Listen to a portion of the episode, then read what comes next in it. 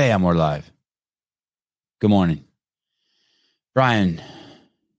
Vindicate. Rich Holton, Heidi. Brandon. Kenneth, Bruce. Elise. Elise Carredau. How come I always say your name, the full name? It's because I don't know how to say it. Carla, good morning.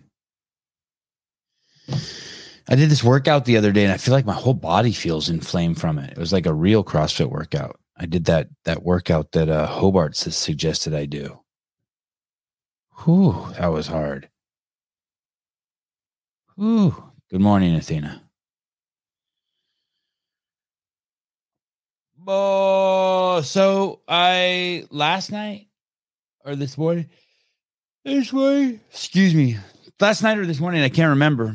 By the way, we are having Amy West on today at some point. I believe it will happen. Last night, I logged into my Instagram account. I didn't even log in. I just clicked the little icon on my phone. Is that what it's called? Icon? Picture?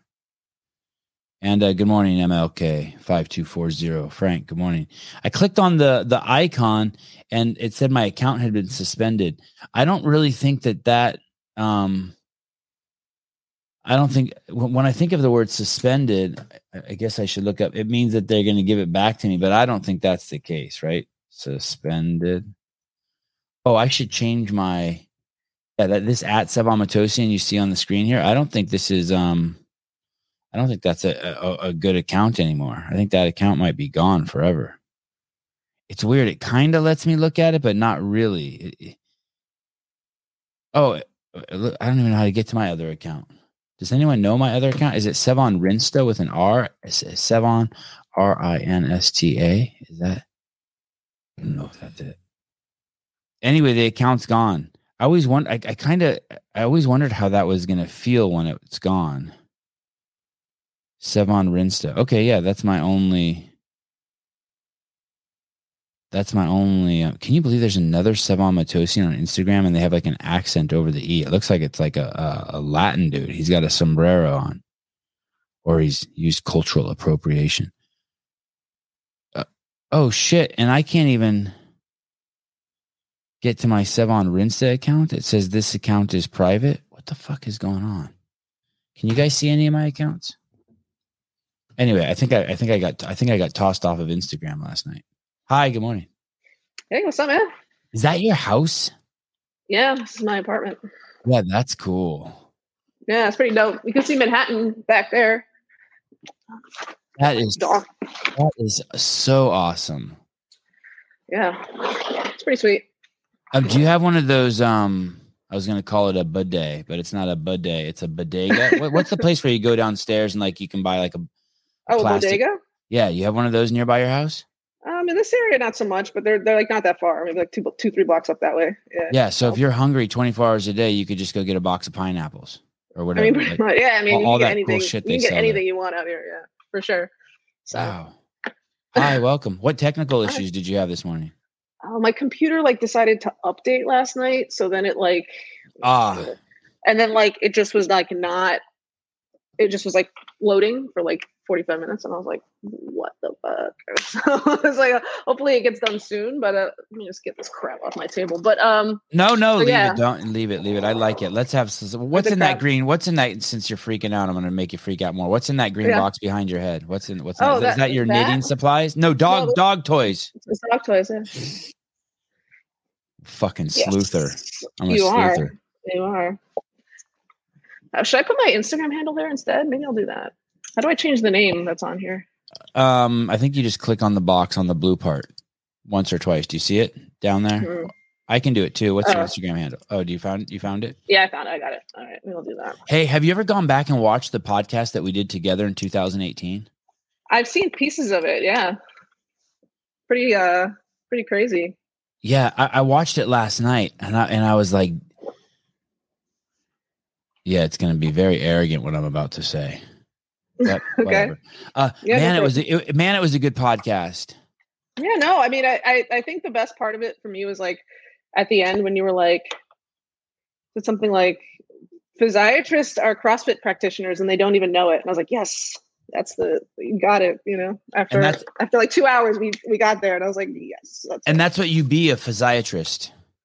That's technically what I am, but people don't know what that is, and it's very confusing. Yeah, tell us. By the way, I can't even, I had picked all of these Instagram posts that you had made to show on the show, and last night I got kicked off of Instagram, and so since I'm logged into Instagram on my computer, I can't even get access to it. I can't get access to your account on my computer because it says the account I'm trying to use.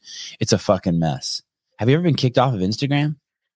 I haven't. I'm not as controversial as you are, but I know I feel pretty cool. It reminds me of CrossFit Health. Their tagline was "Let's start with the truth." Do you remember that? Mm-hmm. I have the T-shirt that says it. Mm-hmm. Yeah. Let's start with the truth. Okay, so that's. I feel like that's my pedigree. So what's a physiatrist? Physiatrist. Doctors of physical medicine and rehabilitation. So that's kind of the long term for it. But we are physicians that focus on physical function and essentially the physical effects of disease processes on the body. So, how things affect people's physical function. That's kind of that's a psychiatrist. So that's often confused for. Good job, Sevi. Good job. Darn it. Okay, spell it for me. Let me write it down. So it is PHYSIATRIST. Let's Google it. Okay. There we go. When I want to know if someone's a real doctor or not, I always this is my litmus test. Can you prescribe drugs? Yeah. Oh, okay. Yeah, I'm an MD, full fledged. Right. If someone needed something, you could like write it on a sheet of paper, and then you could go. They could go to the drug pusher. Okay, physical medicine and rehabilitation. What's that mean? Physical medicine. Oh, physical. Like okay, so like no. What does that mean? Physical medicine and rehabilitation, also known as physiatrists, treat a wide variety of medical conditions affecting the brain, spinal cord, nerves, bones, joints, ligaments, muscles, and tendons. Mm-hmm. Maybe I just need to know like why someone would come visit you.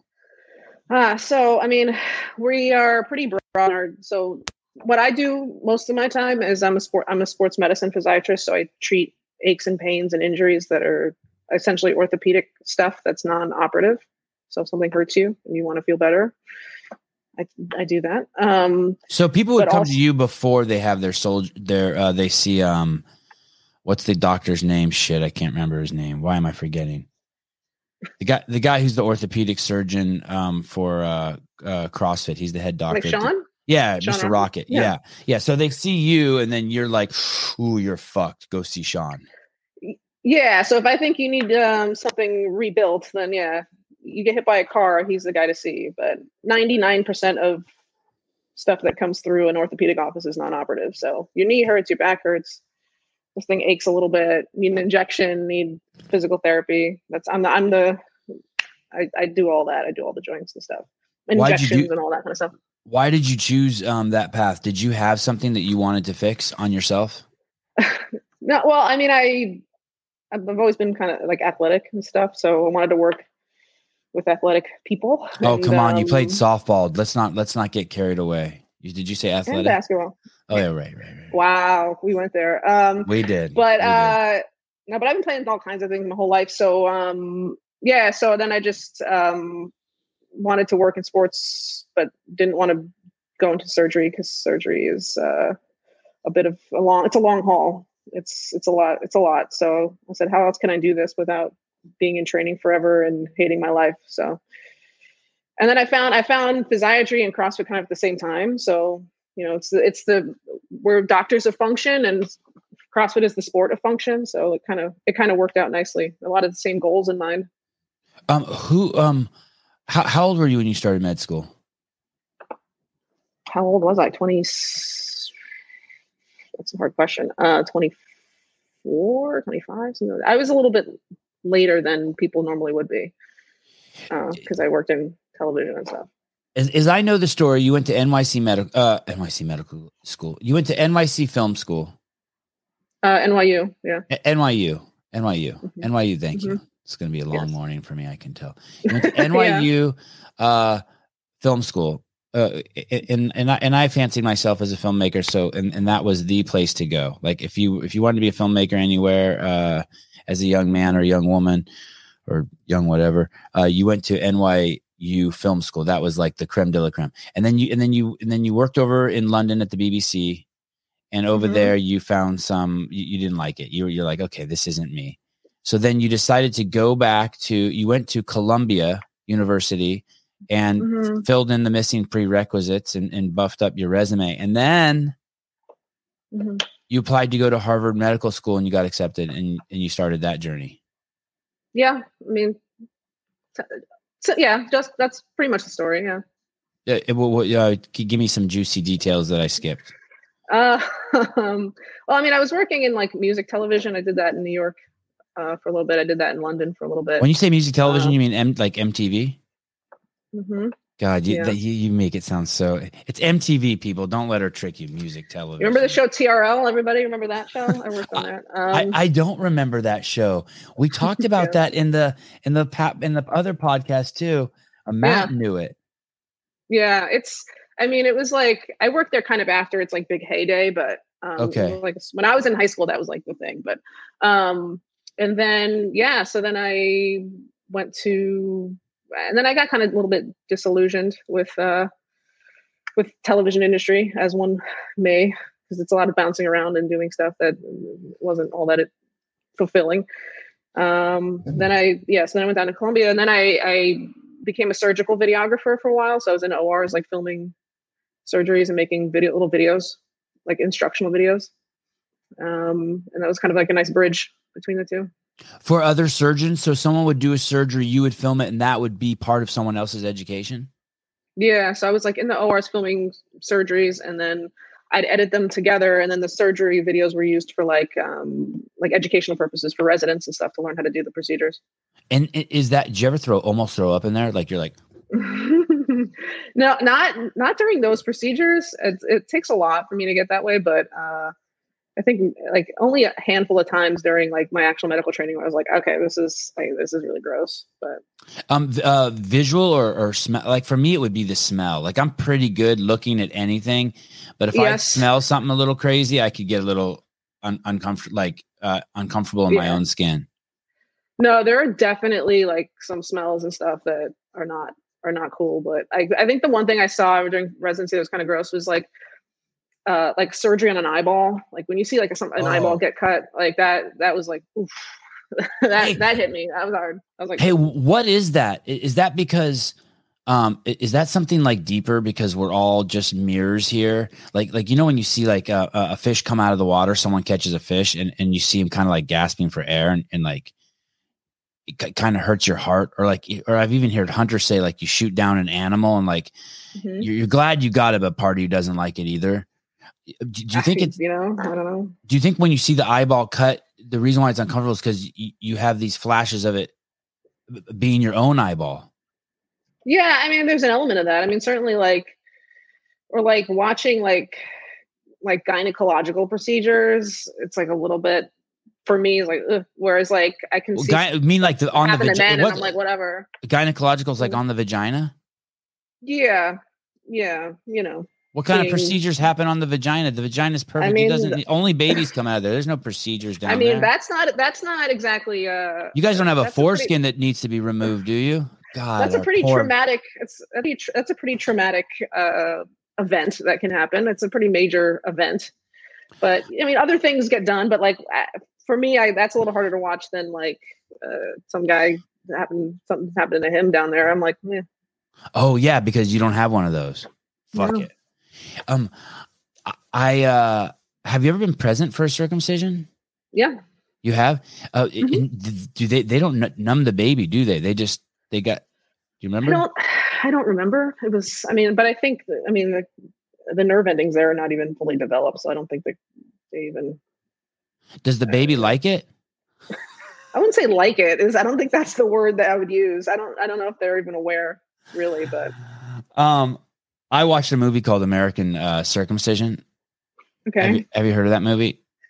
I have not, no. Oh man, I don't know if I should have seen it, but it's they show all the contraptions that that they tie the babies in, or like they showed them the kind of this gun thing that pushes the foreskin away and then snips it off. I've only heard one of my colleagues at CrossFit told me that they took his baby away and then they did the circumcision, and he heard screams come from the room from the baby that he he'd never heard his baby ever make those sounds ever again. And I mean, the ones that I saw, which not many, they use it's sort of like almost like a thimble kind of looking thing, and they kind of put it over they stretch the foreskin over it and then they cut around it. Oh, like with an X-Acto knife? Kind of, yeah. Okay. It's just like so long ago, but not that I'm an expert in that by any means, but. You were just filming. Okay. I felt that. That one hit me. There you go. See, it's the human experience. We're all I shouldn't have said that X-Acto knife. 7 days a week, you deal with people's physical ailments. Yeah, I mean, so yeah, my main job is I'm a sports medicine provider. So people come to see me and they say this thing hurts, fix it. That's usually, I work with some teams as well. So I'm a team physician for college out here. So I see the athletes, you know, if they get injured in practice or whatever. But that's my subspecialty of physiatry. Physiatry is pretty broad. So. Do you have a specialty in like either women or men? I mean, I guess you could say I'm sort of, at least where I work, sort of like the expert in women, like female athlete related things. So yeah, women's sports injuries and things like that. That's sort of like, it's also just like a clinical interest of mine selfishly. Cause it's like what, you know, because you got one of those, you own a Mazda Miata. So you like to work on them.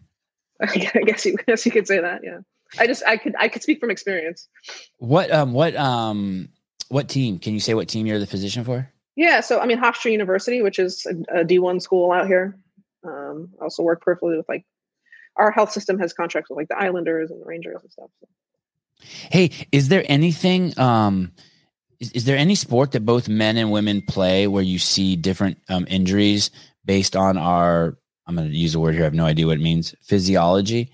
Like, so like if in men and women's soccer, do you see different injuries based on the fact that it really can't be explained? Like, man, why are all the men getting this and all the women getting this and no one really knows? Well, I mean, so we see that a lot with like ACL injuries, for example. Women are more prone to get them from a non-contact event. So, you know, men usually get those injuries if someone like hits them in the knee, whereas like women are more likely to get them just like cutting, twisting, turning. A lot of that has to do with the way our legs are shaped and the laxity in our ligaments and the angle at which the tibia, you know, lies. And so there's actually, it's a huge kind of research subject. How do we better train women so that they don't have these issues? Part of it is just like our bodies are work against us a little bit, but part of it is training and working on certain things. Like when women jump and land in general, our knees tend to kind of go inward, and that's part because our legs are angled that way. But also, you know, we like training women to jump and land properly is like a huge thing in sports medicine to prevent these kind of injuries. It's like training the glutes and all that. So, and, you know, so there's things like that where our bodies are just different, but also I do think there is a hormonal effect on like how people move, which is like to be determined how that happens. You know, the research behind that is sort of lacking, but, you know, I think when someone says that you like throw like a boy, there's something to that. And there's a way that you move that is not necessarily taught or, but there's something to that. What we don't know what that is. But that's like an interest of mine. It sounds like it's also like the nuances around maybe like our physiology, right? The way our hips, our legs, our just all that stuff, right? Yeah, I mean, it's how we're built, but then also how we use it is a little different. I think that's where CrossFit's really interesting because it's like the first time when like I feel that like women are sort of men and women sort of train the same, and then you have men and women doing things that. Especially in women like that, were not necessarily expected. I mean, it was a common thought, you know, 10 years ago that women just can't do pull-ups. Like that's like a thing. Women just can't do pull-ups. Huh? Yeah. I couldn't do that's why. Oh yeah, because in the presidential fitness exam, they would have all the boys go here, and they'd have all the girls and me go over here. I always had to go with the girls, and we would just hang. We would just hang. Yeah, we didn't get to do pull-ups.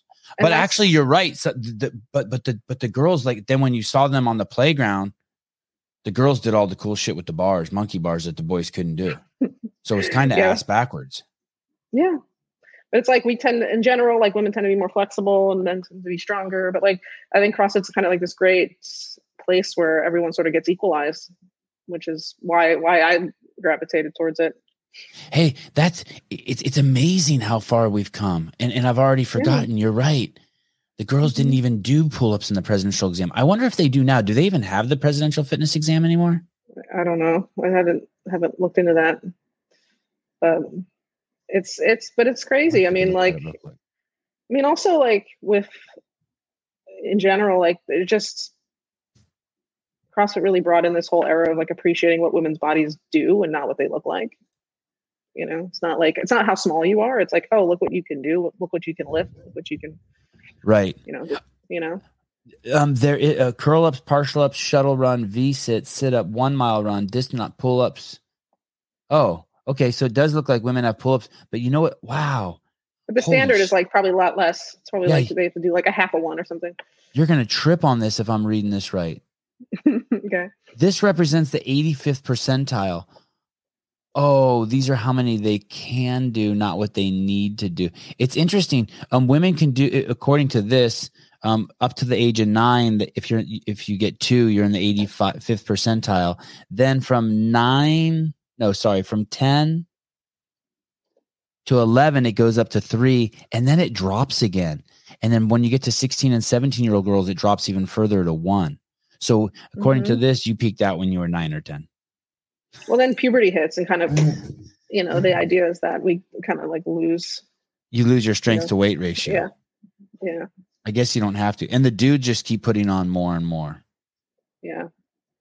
But yeah, it's like, and it's also just, I mean, in general, kids in this country are getting fatter and less athletic. So, and this is something that I saw in a talk a long time ago, but if you like look at gym class from like the 1950s, you'll see like pegboards and rings and like people doing like kids doing pull-ups and working on like pommel horses and stuff. And like, and that was just like gym in 1950 or whatever, whenever. But now it's like kids are doing like wall push-ups and like, that's kind of it, So it's the standard has certainly. There's a movie. Do you remember the name of the movie? There's a movie that shows basically physical ed class during President Kennedy's reign. No, I haven't heard about it. What is that name of that documentary? It's amazing. And basically, I can't remember if it was Kennedy or Johnson, but basically one of them said that basically the status of a country can be basically summed up by the fitness of its kids. Yeah, things were so different. Hey, they don't even do Fran. I know they don't even do Fran at the L1 anymore. They stopped doing that. They stopped doing that years and years ago for safety reasons. There, on one hand, I mean, Greg didn't want to get sued, right? Someone fall off a pull-up bar. And, yeah. It's like so the kids that I treat, I see like kind of two categories, like either kids that are super they're like super focused on like one sport all year. So usually like there's some family pressure to like, this kid's going to be the best, whatever. And they do one sport all year. And these kids get these crazy injuries that usually don't see until, you're much older because they're just overstressing their bodies. Or it's like kids that are totally like unathletic, just like lack basic ability to move kind of stuff. And then they get injured as a result of that. It's like rare that you just see a kid that's like, oh, I'm just like, I play outside and then I go do this once a week or that once a week. It's like they're either like doing tons of the same thing or like nothing. So there's been a lot of that. Do you see mostly healthy people because of the medicine you're in, as opposed to if you were, let's say, a heart doctor, you would just see fucking everyone. 90% of your clients would be overweight. I would say no. So fucked that up. So ideally, yes. So I do see a lot of sports injuries and people getting injured doing athletic things. I see that. And that's why I like doing what I do. But I do, I mean, musculoskeletal pain is like the chronic disease of the body, right? Like, so if you have diabetes, hypertension, et cetera, et cetera, et cetera, guess what? Your back probably hurts too. So those people come in, or you probably have terrible arthritis, and I take care of that. So, so yeah, I'd say like probably like 60-40 or 70-30 of like more unhealthy people to like athletic people. No shit. Oh yeah. I mean, can you just keep it real with someone? Like if someone, if a woman comes in who's 5'5", who should weigh 150 pounds and she weighs 250 pounds and her knee hurts, do you just say, hey, it's because every time you step, you have an extra 400 pounds of pressure on your knee? I mean, well, so, more than the joint was made, like where, in, I could, you know, so it's weird because in medicine, like, especially like where this health, you know, the health system I work for, it's like, we're all kind of like held under like essentially like Google reviews. So you can say something like that and the person's going to go home and write, you know, Dr. West called me fat, and that's going to be online for people to see. So, shit. So, you know, I usually, you know, I try to broach the subject. If someone brings it up, someone says, oh, I need to lose weight. And I go, well, yeah, you do. And did you know that every pound of pressure, you know, it's on every 10 pounds on your body is 40 pounds of pressure on your knee. So you can imagine that if you lost 10 pounds, how much better you feel, like that kind of stuff. But it's usually like that person has to kind of bring it up, and then I will agree with them. You know, or, you know, I'll mention it in a laundry list of things that can make you feel better is weight loss as well. But it's a little, you have to kind of dance around it a little bit because ideally, yes, I'd like to have those conversations with everybody, but I don't think it's people necessarily want to hear it. So you are part psychiatrist. You're navigating you're navigating a wild landscape. Oh yes, yeah, many times, because sometimes people have pain. It's not just straightforward. It's the frustration to me is this, and this, I'm not pointing the finger at you at all. The frustration or any doctor, the frustration is this, what we're describing is a society that caters to the lowest common denominator. Mm-hmm. And so you're being punished for flourishing. And I'll give you an exact example what I mean. I'm a healthy person. I put on you know, I went on vacation and I just sat around and drank and ate dessert. I come visit you and you may say, "Hey, what did you do last week?" And be like, "Oh, I went to the Bahamas and I was just drinking and blah blah." And you may, "Hey," and I go, "I put on 15 pounds." And you may be like, "Hey, that's probably just inflammation. Don't worry about your knee. Can we practice something?" And I say, "Sure, what's up?" And be like, "Hey, maybe just cut out added sugar for the next week and let's not have you eat past 7:00 at night, and then I come back and see me in 2 weeks and let's talk about your knee then." Mm-hmm. I mean, that's some sound. And you could be like, put your hand on my shoulder and look me in the eye and be like, "Hey, you want to know the really good news?" And I go, "What?" And be like, "You could take care of this yourself. Probably. You're not even going to fucking need me." And yet the lowest common denominator might be pissed. Right. Yeah. So I can be like, "Fuck you. I came for you to fix this shit, Amy." Well, and that's you know, most of the time people show up with the expectation of, "This thing hurts, fix me." Yeah. I wish it was less than that. So, and I try to get the sense of, you know, if there are people that I see that they want to put the time, energy, effort in. There are certain like physical therapists that I know in the area who are, you know, top-notch guys. They, you know, they're out. They usually don't accept insurance, but they're, you know, they're yeah, and that's the thing too. Yep. They say that, like, that it's not fair, but the rich people can pay for an honest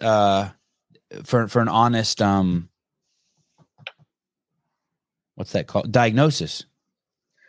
Yeah. So you know, it's like I there are therapists that, you know, physical therapists that I know that I'm like, "Listen, this guy is going to get you ready to run that marathon or whatever. If you put in the time, the energy, the effort, you want to spend the money, I got the guy for you." 90%, 99% of people that I come across, they don't want that. You know, they don't want that. They don't want to do that. They just like, "Fix it, you know, give me an injection." Okay. So, you know, it's a balance. Unfortunately, this is, you know, the medical landscape right now. How long have you been doing medicine? How long have you been practicing medicine? I mean, I've been out of training for almost 4 years, but I was, in med school and residency and all that for about 10 years. And have you seen a decline of the patient in 10 years? Let me give you the metaphor in terms of, you used to just see a bunch of Honda Civics coming in with flat tires, and now you see fenders broken and fucking. I mean, have you seen the decline of the quality of the patient when they come in? You're like, man, they used to just come in with a flat, and I could put some air in it and fix it. Now this shit is like. No, I mean, I'd say I've worked in different environments. So during training, I did a lot of inpatient medicine, which is a whole other landscape of sick. And now I'm all outpatient. So in general, the people I see are not critically ill. So I can't really speak to that. I'll say that, overall, I think we're kind of, when you first start medicine, you kind of have this wide eye view of everyone that you could kind of say, if I only could, I could see the ways to fix this, and you have hope that you can do it. And then once you get to where I'm at, you're okay, well, this is what it is. So now I have to just kind of work within that space. That kind of sucks though. Right. But I mean, yeah, it does. You're right. Yeah. Do you ever develop relationships with clients to where it transcends that? I think what's kind of cool in what I'm doing now is that I've developed if I called you, Amy, I'd be like, hey, Amy, give it to me fucking straight. And you could be like, okay, fuck, I saw you on your Instagram and you got a fucking gut when you're doing pull-ups. First, you got to fucking get that shit fixed. Do you have clients where you can just be like, well, I'll say this, in the local area, I am sort of I'm known in a few of the boxes in the region. So I'll be at a competition and then I'll see people that I treated and so then we can kind of have those conversations offline, but I do have people like that who mostly that I know through CrossFitting that I can have those conversations with if I need to, but not the average patient. I have to kind of keep it very professional in that sense. Someone called me the other day and they were they hit me up. They text me and they said, hey, one of my friends needs a doctor and they want to go to a CrossFit doctor.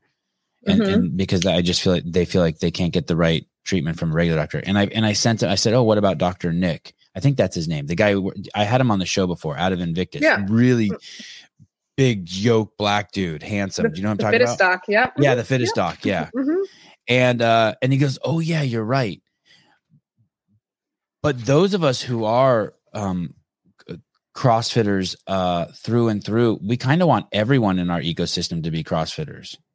Yeah. Our plumber, our teacher, the guy, you want every single person because there's something that we think differently about you and your work ethic and your commitment to excellence, right? Yeah. And you just you get it. You see someone with nanos on, you're like, I got you. Yeah, I bet you that guy. I bet you that guy's a great plumber. I bet you when he's under the sink, he everything's he leaves and the shit's good. Yeah, there you go. So he works hard. It's not going to leak again next week. He's going to put in the good garbage disposal. Right. Yeah. There's just a connection that you have that you just people get it. Can people contact? Do you have private clients? Do you have a private business outside? I mean, no, I don't. I work through a health system, but I do telehealth visits and things like that. So sometimes if someone's not in the immediate area. So people who see this show, they can't just pick you as a doctor. They can't be like, oh, I remember seeing that girl on Sevan's podcast. That lady's a CrossFitter and she's a physician. Mm-hmm. Oh, and even more importantly, she's interested in, she's a physiatrist, but they can't, thank you. But they can't just contact you. I mean, not for medical advice, offline, but, as far as seeing someone as a patient, I can, potentially be able to do that via the internet through this health system I work for. Why not just start? Is it hard? Why not just start your own, aren't there enough wealthy CrossFitters out there to, sustain someone like that, to sustain a practice. Yeah. Okay, I need 100 of you to give me $100,000 down payment, and I'm your doctor for the year. I mean, that sounds like a great idea. That's like the dream, or to right? like have a box and like sort of run it as like a community health center, essentially. Like that's, we have friends who do that, Amy, I know, you know this for sure, but mm-hmm. we, for the people listening, we have friends who not only who are doctors who kind of do, like you and I both have friends who pay a doctor just mm-hmm. $20,000 a year just to be able to call the doctor. And mm-hmm. and we know doctors who accept that, who have like 100 clients like that, super wealthy. And it's just a call. That's just the baseline. Like you get the phone number of the doctor for $20,000. Yeah. Yeah. How much to get your phone number? How much do I have to pay you to get your phone number? I don't know. I got to think about that. Hey, I have to think about that. I'm not too business savvy. So like something like that is like, I don't even know like where to start.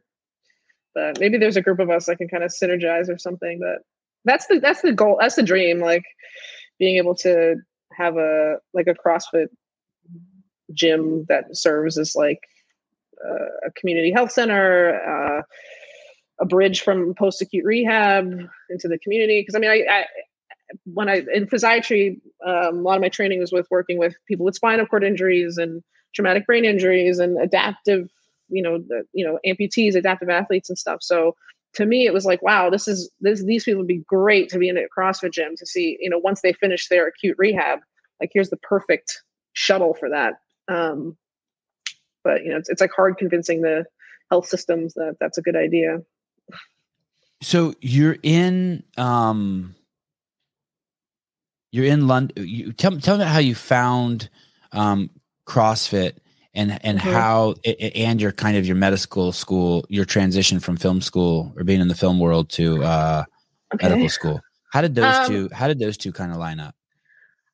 So, how I started, so I was working in television. I am not the kind of person that likes to like bounce around from thing to thing to thing. So I got kind of, it was like, that's the way the industry is like, you have a job for a few months and you're kind of always bouncing around. And I just kind of got sick of it. And then, I started working as a surgical videographer. So I was like in the hospital and I was like, oh, this is kind of interesting. And then, so my dad is a firefighter, 9/11 first responder. My brother is a police officer. It's like, they're people like, working for the common good. And when I was living in London, as soon as like I left, there was a terrorist bombing there that happened. And I just remember being like, if I was still there, like what, like good would I have been in that situation? And probably nothing, I wouldn't be able to do anything. So I was like, what can I do to like be more of use to the universe? And I always liked school. I was always like into that stuff. So I was like, well, if you have the capacity to do that, then maybe you should do that. So then I started looking like, how could I go to med school if I wanted to do that? Was that quick? Does that happen in an hour, that conversation, or is that a week or a month? Oh, that was like, probably 6 months of me being like, what should I do? I'm a planner. I like to always have like something. Okay. How am I going to figure out this situation? I don't like where I'm at right now. How do I get around it? So yeah. So then I started looking at all these programs, and then I found something called the post-bac program, which is actually pretty common, where you just Google the sciences essentially to apply to med school. That was at Columbia. Yeah. And I did that, and then, ended up at Harvard, which was cool. How do you get into Harvard? Do you just go online and fill out the application? Amy West. Okay. At the time, I think it might have been in paper. They require a whole bunch of transcripts and recommendations. I had to volunteer at a hospital. I think honestly, like the key to, I tell like kids who were like, how do I get into med school? It's like, make yourself different, because they see tons of kids who are all like super high achieving, do a bunch of science stuff, or super boring, but they're going to remember the television producer that came through, or whatever it is. So get some life experience that's not just school, and be someone that they can remember when they interview you. So did your parents pay the admissions people any money under the table? I don't think so. I definitely don't think that. Don't think that happened. Were you surprised when you got in? Were you like, holy shit? Yeah, it's like one of those things that Did you have a plan B? Another yeah. So, I mean, together? I was accepted to, a handful of them. So, and then when that came through, I was like, oh, and at the time I was living in New York and I wasn't even sure, like, do I want to leave New York? I've never left New York in my life other than that time I was in London. But I was like, you don't pass that opportunity up. And was there anywhere you weren't accepted? I don't remember. I don't think so. I didn't apply to all that many schools, but no, I don't think so. I think maybe I got waitlisted somewhere or something, but I don't remember which one. And then you get, it comes in an envelope and it says Harvard, and then you open it and it's like, hi, Amy, we're excited to have you for the 2000 blah, blah, blah season. Yeah. So what was funny about that is that the envelope got delivered to the wrong house. Oh, I like it. These people who like lived down the street from me, they came by with this like big envelope from Harvard and they're like, we think this is important. So, but yeah. When my mom was only one of, my mom was, the first woman to graduate from her law school. And, I think she went to night law school while she was pregnant, either with me or my sister. I can't remember the story, but it's a fucking crazy story. My mom's a savage. And what ended up happening was some of her classmates called her on the rotary phone and were like, our bar exam, we passed. We passed the bar exam, and my mom's like, oh shit, awesome, congratulations. So my mom goes downstairs and is like waiting for the mail person, and the mail person comes by and there's nothing. So my mom's just fucking bummed, right? Because everyone got their acceptance and she didn't. And then the mailman goes down and then he comes back an hour later. Oh, I forgot this. And it was her bar exam. Yeah. Crazy. Yeah. So you get that and you open it up and you're accepted, and then you just start and you just go and crush it. I mean, you get a shitload of student loans. It's a long journey. Oh yeah. Still paying those off. I mean, I also, in the middle of med school, med school's 4 years, and the third year is usually the most difficult because you're just thrown in the wards and your hours are terrible and it sucks. And then between my third and fourth year is I took a year off to do an education degree at the Harvard Graduate School of Education. I took a year off to do another degree. I don't know if you use the word took a year off right, but I'll let it slide. Go on. It was kind of like a year off because like intensity level of workload, So and then that's during that time is though I had a lot of like time off, it's like I just went to class and came home and I didn't have to do anything extra. So that's when I started looking into like working with physiatrists. I found out about that. And that's also when I used to pass CrossFit Fenway, RIP, was very close to Harvard Med School. And I used to pass all the time and be like, I want to do that. It looks like fun. So I had the time. I was like, okay. So that's how I started. No shit. Hey, you sound like a professional CrossFitter. They're like, yeah, I took today off. I just worked on my rowing. You're like, You weren't. So you have worked on your rowing. Great. Yeah. Yeah. Okay. And so you start CrossFit and going back to softball. So you loved basketball, but you were good at softball. You were great at softball. Yeah, I was better at it. Yeah, I was better at it. Yeah. And did you play did you play any collegiate basketball? Yeah, I mean, I played I ended up graduating early and stuff, so it didn't like work out, But you did play. You did play collegiate softball. I did for the short time that I was able to. Yeah. You ever get drilled by the ball? I have. Yeah. I got hit in the face once. I got hit pretty when I played. So when I played overseas, I played softball overseas for a summer. I got whaled in the knee with a pitch once. That wasn't fun. Ooh. Ever been hit in the head?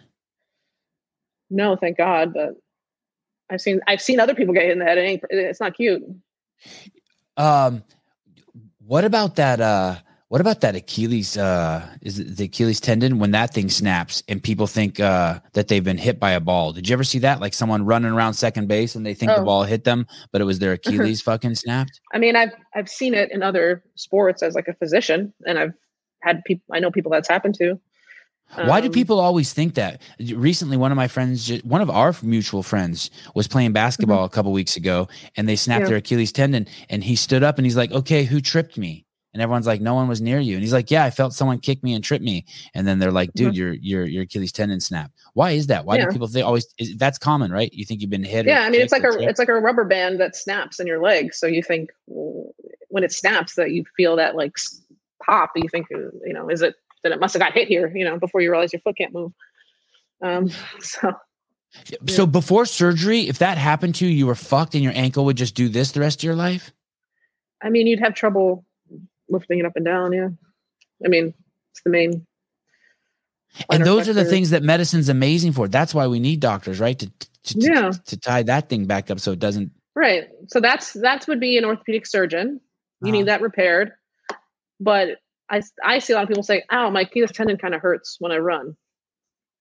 So it's like, well, it's intact. You don't need to see a surgeon for that. They're not going to do anything about that. That's where I come in. How about plantar fasciitis? Have you ever had that? I haven't had it, but I treat it quite a bit. Yeah. What is that? I had that once. It went away, but it's the most bizarre thing ever because it feels like something's in your heel, but then you touch your heel and there's nothing in there, but you could swear there's a tack in there. Yeah. There's just like some tissue that attaches to your heel bone that you can get irritation where it attaches. And a lot of times it has to do with the flexibility of that tissue, but also with your like foot muscles. So something called like the intrinsic foot muscles or the foot core, where like, if you look at babies, for example, like they can spread their toes out like this, no problem.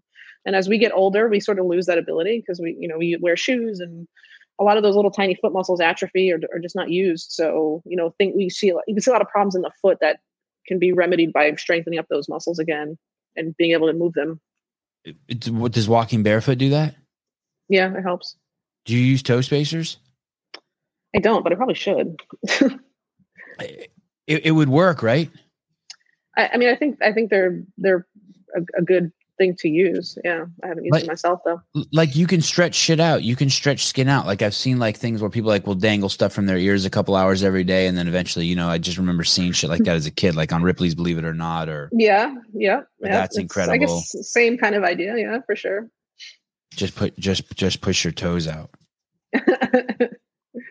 Have you seen this lady who's in the Masters? She's 72 years old. I want to say she's from Finland. I was making fun of her name the other day. I can't even show her Instagram account. Her name is Joke. It looks like joke. And her last name is Dikoff, like Dikoff. So that's why I was, I'm sure it's pronounced different in whatever country she's Hungarian or whatever, but there's a video of her on Instagram at 72 doing a legless rope climb. Have you seen this? I think I have seen it actually. I think I have seen it, or at least briefly. Yeah. Good for her. It's nuts. Yeah. It's a legless rope climb is hard for anyone. I guess young people don't understand. Like if that shit's not warm, that shit's not like it is when you're 25. That shit feels like it'll just snap off and break. Who's your oldest patient? How old's your oldest patient? Oh, I've had patients in over 100. No kidding. Yeah. I mean, but it's usually like, they have bad knee arthritis or whatever, they're not doing legless rope climbs. They're probably just sitting around. My mom went to the doctor. My mom had some knee issues and she went to the doctor. And like, part of me just want to tell her, Mom, you're fucking old. Stop going to the doctor. Like that's just normal. But she went to the doctor and he gave her some exercises and the shit got better. But at 100, isn't there a point where you're just going to be like, no, you're old. Stop. Just go home and die. I mean, I wouldn't say that, but I'll try to help how I can. So it's like, I could try to help you. Do you do any eye stuff? Do you help with vision? Is there any, do you ever, no, that's not I don't mess with that. Are you still involved with CrossFit Health? I am. I think they're sort of retooling or, kind of reorganizing. So I'm not really sure what is happening 100% with it. But like at the games this year, I'm doing a CrossFit Health panel with Athena, our good friend Athena. And so I'll kind of be speaking, I guess, on behalf of CrossFit Health in some way. And I'm doing some other talks that while I'm there. So So it's, you know, I'm still involved with it. What it is exactly is I think is still kind of being figured out. It's kind of a trip because I would say, and I'm being a little cavalier saying this, when CrossFit Health was started, it was Greg's pet project. Mm-hmm. It was for him personally. The company was chugging along and it was his project. And when I say pet project, I don't mean to poo-poo it at all or to mean that it wasn't, that it was small or insignificant. It was far from that, but it was his, and it was about the ills of modern medicine. And let's start with the truth. So the ills of modern medicine, and you were at all those events, and you know, someone would come up and tell us about, you know, how 50% of the stuff in medical journals is unreplicatable, and they would give us all the evidence for it, and we would be like, oh, you know, everyone's like, oh, or statins. They would talk about p-values and about how statins actually don't work, and how people shouldn't be. And then when he was gone. I don't know why keep it? Why keep it? Do you know what I mean by that? Like it was one man's mission. Right. I think it sort of had two arms as far as I saw it. Okay. So yeah, please tell me. So one was like the think tank. It was Greg gathering the scientists and people that he respected. And we would just all the doctors who were like-minded in the country to get together and network, to talk about this stuff, to kind of, you know, basically have a chat about it and talk about it. And I think that was kind of Greg's vision for it, I think. And then there was this whole other side of it. I think there were a lot of us who were like, how do we make this a thing? You know, especially as doctors, we're like, we want like organization and structure, and like, how can we make this a network that so that if your friend needs a doctor who's a CrossFit doctor, they can go on CrossFit.com and find it. Or how can we work together so that we can make functional like fitness facilities that are also healthcare facilities? Or how can we, how can we make some like more, the doc in the box thing? Yeah, I remember those things. Or there was how can we make it so CrossFitters get reduced insurance or things like that? Yeah, you know, or like CME credits for our, right, you know, so stuff like that. Right. So I think like there was like a whole other, or how can we organize formal research and do the experiments, or how do we find out who's doing stuff in, you know, in California with the person in New York and network, you know, so I think there was that aspect of it too. So I think, you know, that piece of it is also exciting. So I think there was sort of two arms as I always saw it. I saw it was where mature CrossFitters ended up going. There was this, you know, when you're 22 years old and you're doing CrossFit and you hear that it's the cure for type 2 diabetes, you're like, who cares?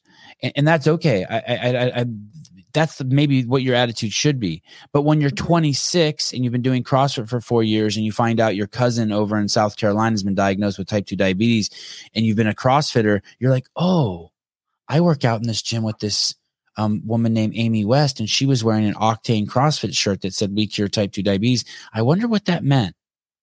And because she's with people who are in the health, it just takes a little longer for those things to percolate, to grow, to get nurtured in younger CrossFitters. When you made that, I still going back to that thing. I still don't think it's, I almost feel like that they should shut it down and bring it back as something else. It was just so specialized to what he was doing. I don't know what's going on over there, but, what Julie or doing that precision healthcare, the way that thing was going, I think it was Julie spearheading it. That was the exact opposite of what Greg was planning. Like 100% in the opposite direction. It wasn't to CrossFit Health was more to indoctrinate doctors with CrossFit than to indoctrinate CrossFitters with doctors. Yeah. Do you know what I'm saying? Yeah. And that whole thing, I wasn't involved in any of that, but for me, I think the network was what was important and really, I mean, some of the best I mean, I've met so many like great people. So it's keeping that hold on one second, Amy. We're having a crazy audio issue. Did something happen on your end? Am I okay? Okay. No. What happened? You're getting choppy and you're coming in and out. Not your video, but just your audio. Almost like there's someone listening from like a third world country on their phone line. I don't think so. Or like you're tapping. Could you just log out and log back in real quick? Log out of this? Yeah. Just like hang up on me and then just call back. Crackly. Yes, Heidi. Thank you. Crackly. I am well behaved. I like her a lot. And she's navigating, she has her foot in, imagine you having your foot in the center of a circle and then outside the circle and it's turning. So she's being kind of pulled in these weird, directions. So I want to be, yeah, it was a bad mic connection. Something happened. Yeah. As if the feds tapped in. Yeah. That would be good if I was high on meth. I might believe you. It's your audio bouncing back on her computer. It's my audio. Oh, like maybe she had her volume up too loud.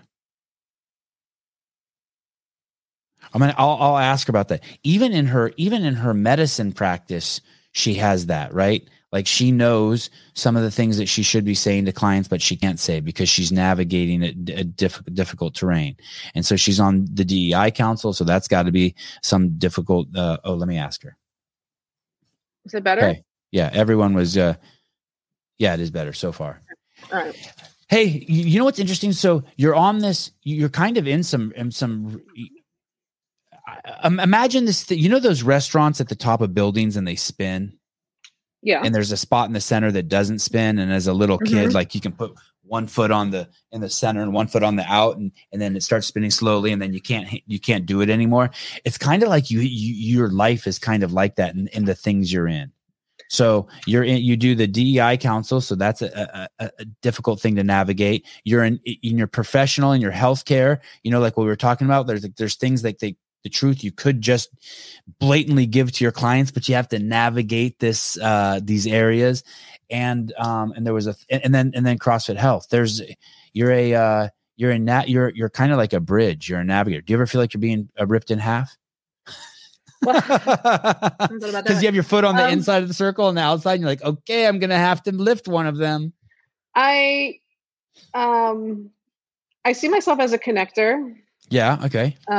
You know, so, and I, you know, looking through all these things through a health lens is really my focus. So I try to maintain that, but I think it, you know, it's the thing you have to you have to navigate, you have to like know your audience a little bit and know, you know, what the rules are and all that. So there's definitely times when I'm like frustrated. You have to kind of just sit back and watch things unravel. Cause I'm like, sort of like on the inside, but on the outside at the same time. So I just try to keep doing work that I enjoy and try to stay connected to people that I like and hope that that gets recognized and people enjoy it and that I can help people out. Or if I say, hey, this person's doing this and they should meet that person and maybe I connect you guys and all that. So, but yeah, I'm a bit of a top that keeps spinning.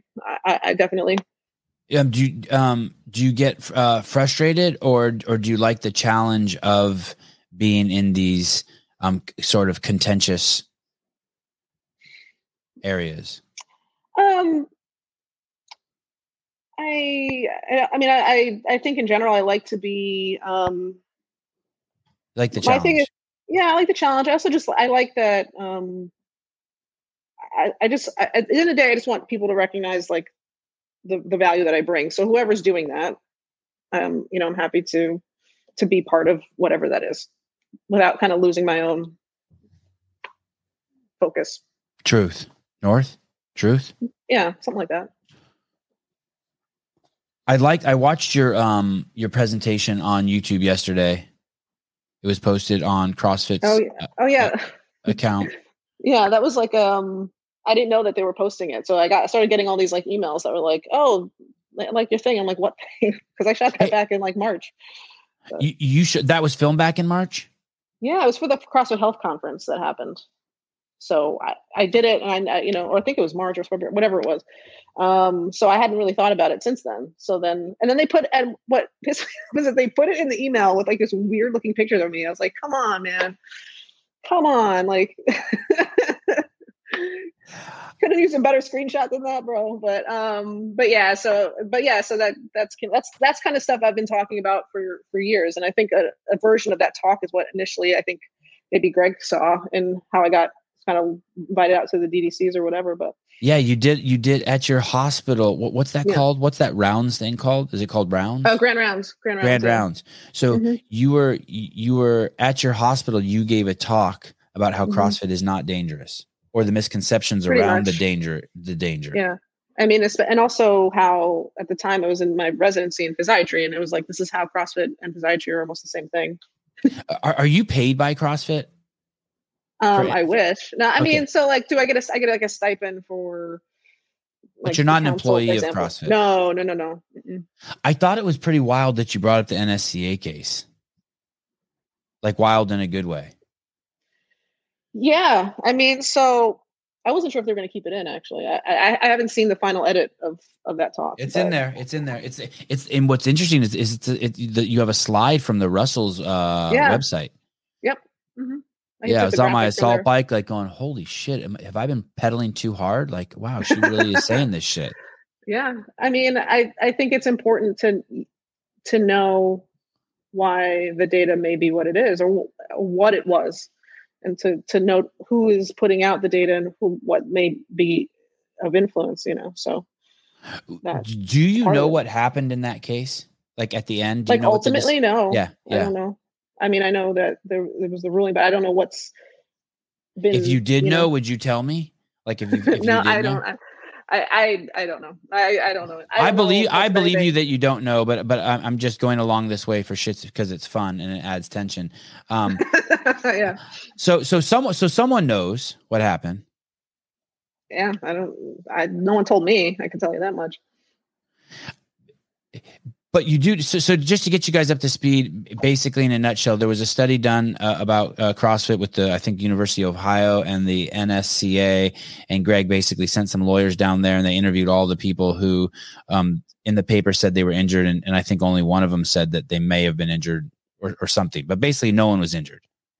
And then through discovery and whatnot, they found that a guy named William Kramer at the NSCA and others were involved in basically said, hey, if you don't put, they told the student who was trying to get the paper published, if you don't put injuries in this paper, we're not going to publish it. And CrossFit uncovered that. And then when Greg called those guys soda whores, they sued Greg back. And in that's where they really fucked up. And in that discovery, when Greg did discovery on that case, they found like 1 million fucking emails, no shit, Amy, with the word CrossFit in it, that in the other case they lied about that said didn't exist. And then both of the federal judge and the state judge spoke, and then the whole thing fucking collapsed. And we saw some unprecedented shit. And NSCA quickly dropped its case against suing Greg, and Greg didn't want them to drop it because he wanted to keep using discovery. Discovery is basically when someone sues you, you can go into their house and look in their underwear drawer, and everyone can start looking in everyone's underwear drawer and looking for shit. And they didn't think it out too well, and they got spanked up. So basically, in my opinion, when you say that there's a CrossFit injures people, you're basically attacking the 15,000 affiliates or 10,000 or 2,000, however many's left, right? They're trying to run a business to make people better. And then you say, so then the judge kept saying to Greg, hey, are you going to settle? Are you going to settle? And some numbers like 50 million, 100 million, we're going to be thrown around. And Greg's like, no, I'm not doing this for the money. I want to just keep learning more and more about who was involved in the conspiracy. And the judge is like, all right, you can keep suing them and keep driving down this lane until it's forced to come to a decision. And before that happened, Greg sold the company. And then when Greg had told the affiliates, he stood up and told the affiliates many times, there's one thing I will tell you, I will never have this case sealed. So even if even if we don't get any money from it, the one thing I'm going to stand by the whole time is that you guys can always go back and look at this case, right? and see what happened, because it was important to him that the world saw it. Because what had happened was, and you mentioned this in your talk, that the NSCA had fabricated this study that said CrossFit affiliates injure people. And then that was reposted more than 400 times, including an outside magazine. Fucking affiliates everywhere. So the new owners come in and the case is settled in the first fucking year, and it's sealed. And like, I know Marshall Brenner must know what happened, right? That's the attorney, you know. Are you friends with Marshall? I know of him, but I don't know. He's a great guy. I love him. I would consider him a friend, even though I try not to talk to him because I don't want to put him in an awkward situation. But yeah, I mean, there was. It's fucked up, man. It's fucked up. Like, we need to know what happened. Yeah, so that's an issue, but also then I need to know more what happened there. I don't give a fuck why Dave was fired, and it's none of anyone's business, in my opinion. Yeah, it's between him and his boss. It's because he smells like shit. What do I care? But I do, but this other thing is the implications are for all the affiliates, and I don't. Well, yeah, I mean, the more dangerous thing too is that these organizations were looking to make CrossFit illegal. I think that was. I think that was sort of the false data. Oh, come on, Amy, you're just crazy. That could never happen. I mean, the false data was used to say that, you know, the CrossFit trainers have no their training isn't adequate because they don't get certification through this governing body. Therefore, they're training people illegally, and they're also hurting people. So, I mean, that was kind of the cascade, follow the bouncing ball a little bit. If you didn't just hear what Amy said, you have to just rewind this part and listen to that again. It's not a joke. It's not a joke. It's why I tell you guys, as much as I fucking have fun partying with the games means nothing. Because if something like this would have just passed through, the whole thing gets folded up and taken away. There were bills that were, you know, in different states to legalize CrossFit training, essentially without CrossFit trainers having an NSCA or ACSM certification. Yep. And it was all, and it was all, well, you know, as we started digging into it, it was all money related. Anyway, I appreciate you bringing it up. It should never go away. I personally, if I was an affiliate, that would be like one of my number one concerns. People are always like, what's the affiliate proposition? You know what the affiliate proposition is. You're basically paying a loyalty payment. The brand is a fucking great brand. All of us, I mean, even people like me who've been fired can't stop talking about how great the L1 is. It's so awesome. The community's great, but they do deserve, above anything else, you do deserve to know who your enemies are, and that you have to see that case. That enemy is real, and it's not dead. Yeah. And then also the, you know, I think what surprised a lot of physicians about that is who's controlling the medical data, you know, and that, you know, you look at Coca-Cola's hands in supporting physician groups, you know, the medical societies, including one of the biggest sports medicine societies in the world.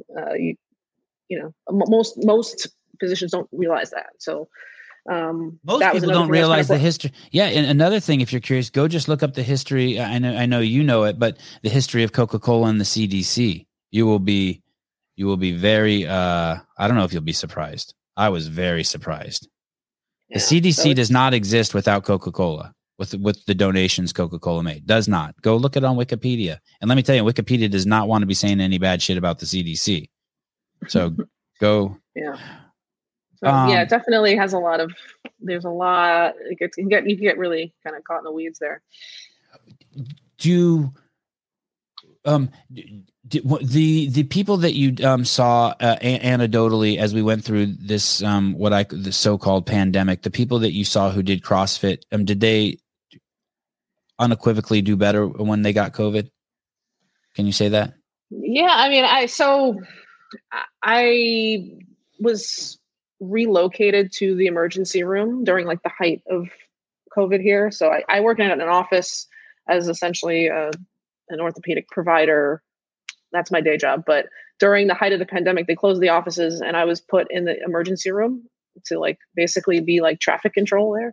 Wow. It was kind of and that's not my training, so I'll just say that. But I was in the part of the emergency room that was for essentially people that they deemed were like stable enough to go home. So basically, my job was to like, are you stable? If so, tell them what to do and not do, and send them out. And you know, you gave them a Mountain Dew and a Snicker bar and sent them home. Yeah, pretty much. No, it's just like, you know, your oxygen is okay. You're not sick enough to be here. Go home.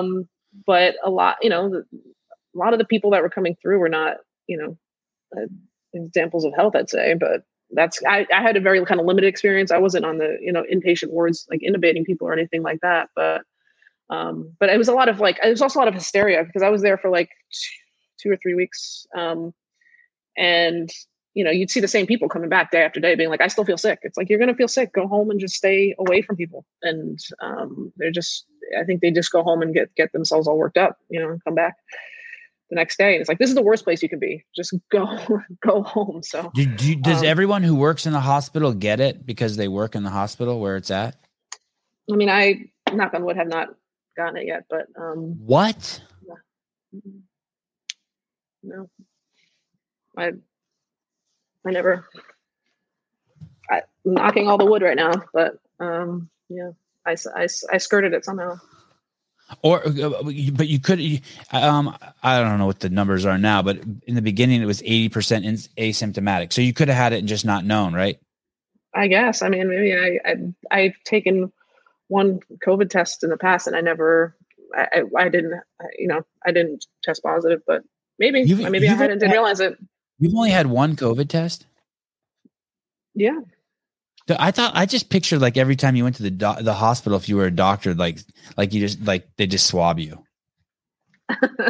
No, I that didn't happen to me, but so when I was working in the hospital, like when they relocated me, this is before they had like a lot of testing available. So they only used it on people who were like going to be hospitalized or like, you know, employees that were sick. So I skirted that. When you say there was hysteria, what does that look like? Hysteria just means like people hysteria is just like craziness, right? That the people are just acting irrational. Is that what hysteria means?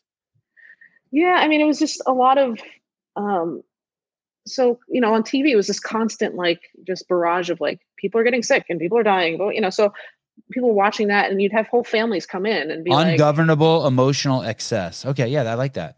You know, hysteria. It's like people were like the waiting rooms were packed full of people who, you know, some of them had fever. Some of them were told to come by their primary care doctors because they thought they needed to be hospitalized. And there was a lot of angry people too, because we weren't testing people at the time. We didn't have the supplies to be testing, like mass testing. And people would say, come and say, I need a test. And it's like, well, we don't have a test. You're stable. We're not going to test you. And then there was arguments there, or people not understanding, like, you know, we're going to discharge you, you're stable, but they wanted to be in the hospital, you know? So there was a lot of like, yeah, you know, you got to be kind of prepared to almost for a fight sometimes because people were, and then also because people were just like so revved up. They were so like nervous that they were just going to go home and tank.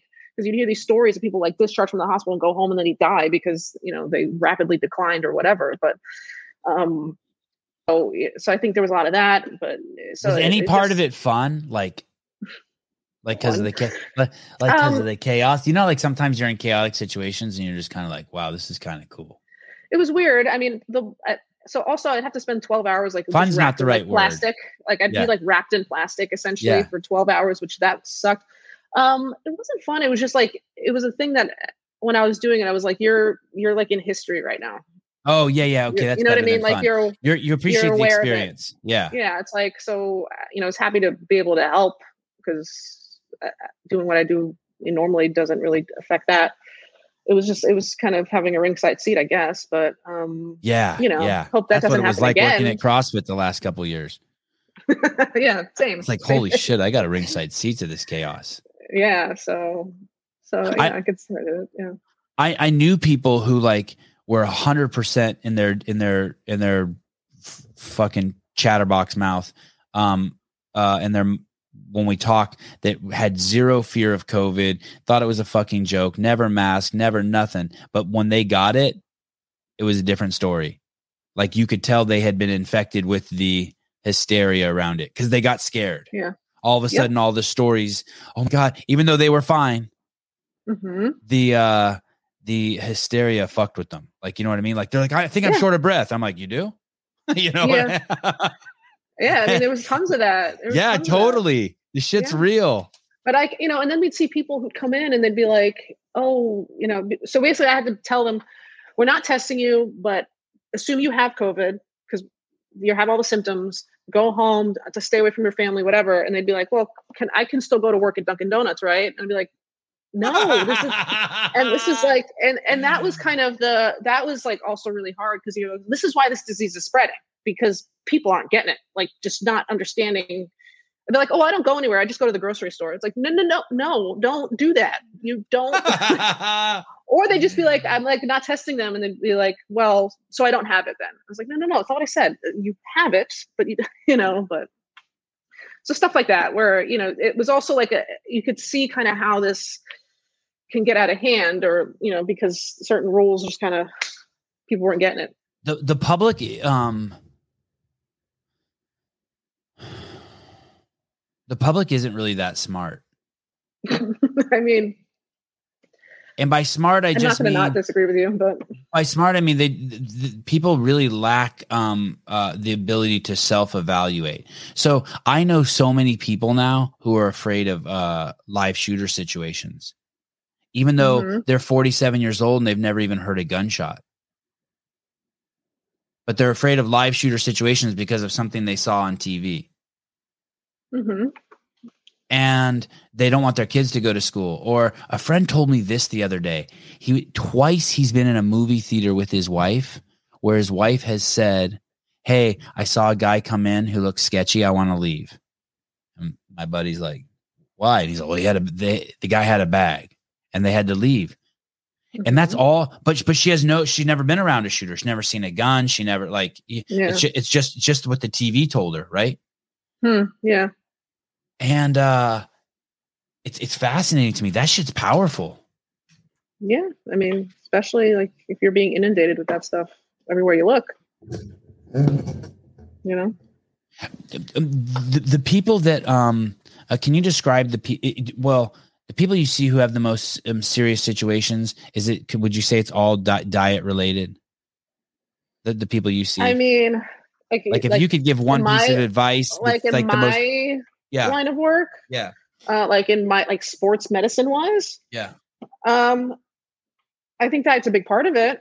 I think I get a mixture of unfortunate circumstances and then also like, you know, just bad things happening to people, unlucky things, but also, you know, a lot of this is like, you know, because people aren't taking care of themselves, you know, whether that's diet related, exercise or whatever. Yeah. That is what doctors are for. Unfortunately, it's been lost. They're for unfortunate situations. Right. But but the vast majority of their time is being spent on not unfortunate situations. Right.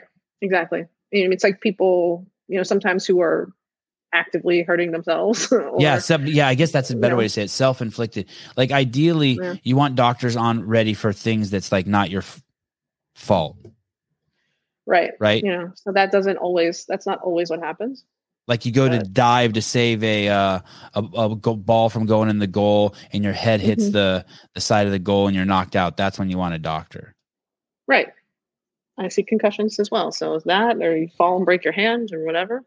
And then there's, you know, other things that I see that are, you know, it's basically like you haven't taken care of yourself for 50 years. So it's going to catch up to you. If someone's 100 pounds overweight, let's say it's let's say I weigh 250 pounds instead of 150 pounds. And I said I wanted to start exercising, and I came to you as a doctor. Could you give me advice on what exercise I should do? Is that within your? Are you allowed to do that? I'm allowed to do that. Like allowed to, I guess. So normally, like.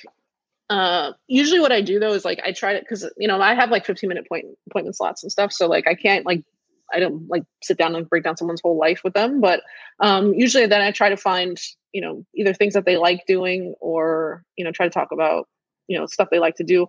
My thing would always like my personal thing would be like to connect them with either like a CrossFit gym. I know certain ones in my area that I would trust with someone who's new or to connect them with some of the kind of physical therapists that I know that kind of work with more athletic people and stuff. So, you know, I'm always like trying to connect, you know, make those connections. Cause I'm not going to be showing them the exercises in clinic, but if I connect them with someone who I know will, then that's what I like to do. Do you do that? Yeah, I do. Is that again, frequent? But it's like, it's not frequent though, you know? So sometimes if someone's like really like seriously considering it, then yes, I'll say, I know the person for you. Or sometimes if they see, sometimes people will see me and they say, well, what do you do? I want to do that. So then I go, oh, okay, well, here's what I do. Yeah. I like that. So they can tell through your doctor's clothing that you're fit. When I don't have sleeves on, which I find gets me more respect than an actual white coat. So yeah. But people will ask like, oh, what do you do? Okay, well, you walk around like this. Hi, I'm Dr. Amy West. I mean, some people would say that I do, but not really. But yeah. Who did we have? We had Lauren Khalil on. She's a reporter with the Morning Chalk Up. I think she runs their YouTube channel over there. And she was on, and she used to work in television, like at five or six news stations. And I think she had a pretty good gig. Like three of those fucking tiny states in the middle, like Iowa and Missouri and something else. I think she worked on like their morning show or something. She had a big shot there. But anyway, they told her, yo, bitch, your arms are too big. Keep that shit covered. Oh yeah. I'm like, surprised. That's fucking nuts. Oh, I'm not surprised. I'm not surprised at all. And like, that's, yeah. Men are intimidated by women with muscles, or a lot of men are, I'll say. But yeah, I think certainly in a professional setting too, it's kind of like, they're just not used to it either. So like, whoa, what do we cover that? Miss West used the word intimidated. I looked it up. Frightened or overawe. That means like overstimulated. I like overawe. I've never even heard of that word. That's one word. Overawe. Do you know that word? Overawe? I'll look that word up too in a minute. Frightened or overawe, especially in order to make them do what one wants. Wow. Yeah. Frightened. What does it mean? What does it mean? Made to feel timid. Oh, okay. Yeah. Made. Look at the blame just in the use of that word. Made to like your arms made me feel timid. Well, fuck off and grow a set. Yeah, exactly. Will people just reach out and touch them? It's happened. It's not frequent, but it's happened. Yeah, I think you should expect that. I think you should give people leeway on that. Even if you have boundary issues, if you have your guns out, like I think it's okay if people too. Or people will comment, you know, about that sometimes. I had this guy on yesterday, Amy. I think you would like talking to him. His name was what was his name? He's the walk on all four guys. He has like 1 million TikTok followers, and he spends a half an hour minimum every day walking on all four. And he started doing that because of wrist injury. What the Nathaniel Nolan? Okay. And instead of running away from his wrist injury, he was wearing wrist guards and all this shit. His whole like trying, and instead he leaned into it. Day one, he did a plank for a minute. Day two, he did planks for 2 minutes and walk. And then, you know, and he just, and every day for 30 days, he increased by a minute and he was already a pretty fit guy. And then he started just like walking around, and now he's almost a year into it of walking on all four, and he has had zero wrist pain. Everything went away. All sorts of pains went away, and his forearms got crazy. I bet. Yeah. That's interesting. When you look at our dermatomes in our body, so basically how the spinal nerves feed our limbs, it actually makes more sense when you see someone on all fours than when they're standing up. So for anyone who's a nerd into that kind of stuff, check out a picture of that, because it's actually really interesting.